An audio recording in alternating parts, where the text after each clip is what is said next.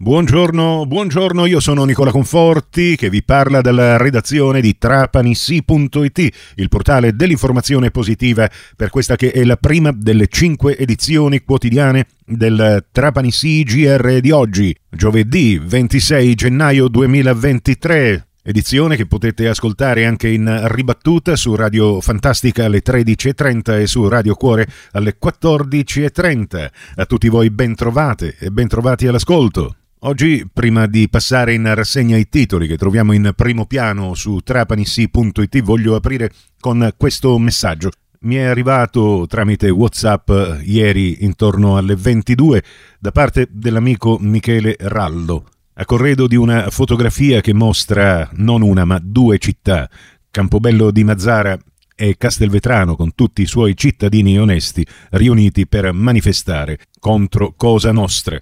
Campobello di Mazzara questa sera era il posto più giusto dove essere, con tantissime persone, con i sindaci della provincia, con i politici, con gli scout, le forze dell'ordine, le associazioni, la società civile e i cittadini che tutti insieme hanno detto ancora una volta no a tutte le mafie.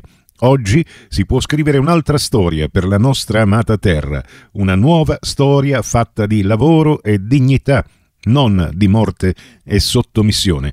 C'era amore e speranza nell'aria. C'erano Paolo, Giovanni, Mauro e Pino, c'era Gian Giacomo, Salvatore e Giuseppe con la loro mamma Barbara, erano tra noi.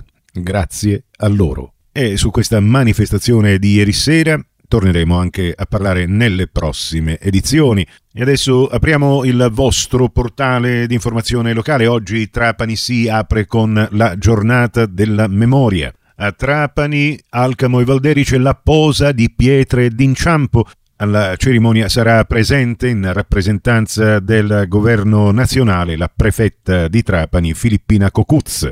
La giornata della memoria ricorre domani, 27 gennaio, venne istituita nel 2000 per ricordare lo sterminio e le persecuzioni del popolo ebraico e la deportazione di militari e politici italiani nei campi nazisti. Si comincia alle 9.30 con la cerimonia di Trapani, si prosegue alle 10.30 con quella di Valderice e a mezzogiorno con quella di Alcamo.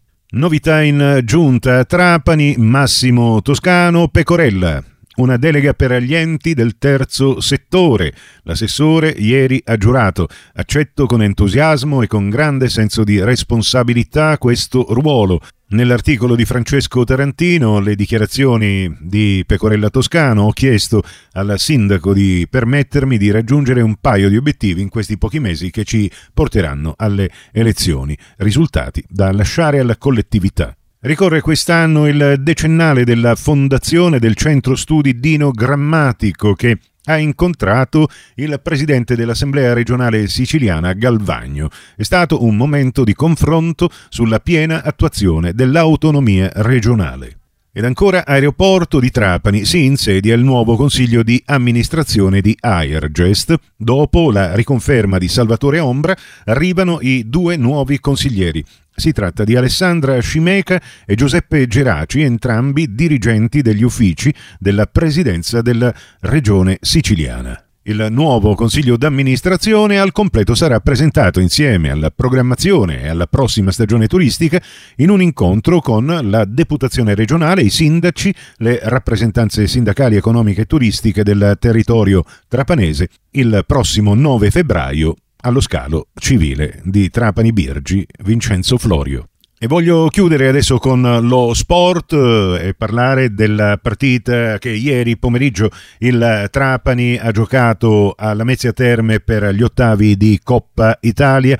Purtroppo il Trapani ha perso questa partita soltanto dopo la lotteria dei calci di rigore. Al termine dei 90 minuti infatti il risultato era di 1 a 1. La Mezzia Terme quindi passa ai quarti di finale. Il Trapani potrà dedicarsi soltanto adesso al proseguimento del campionato. Prossima partita davvero impegnativa al provinciale domenica contro il Sant'Agata. Sapremo soltanto domani pomeriggio se la partita si potrà giocare alla presenza del pubblico o si dovrà giocare a porte chiuse. In ogni caso la potrete seguire gratis e senza abbonamento su Radio Cuore in diretta calcio domenica a partire dalle ore 14.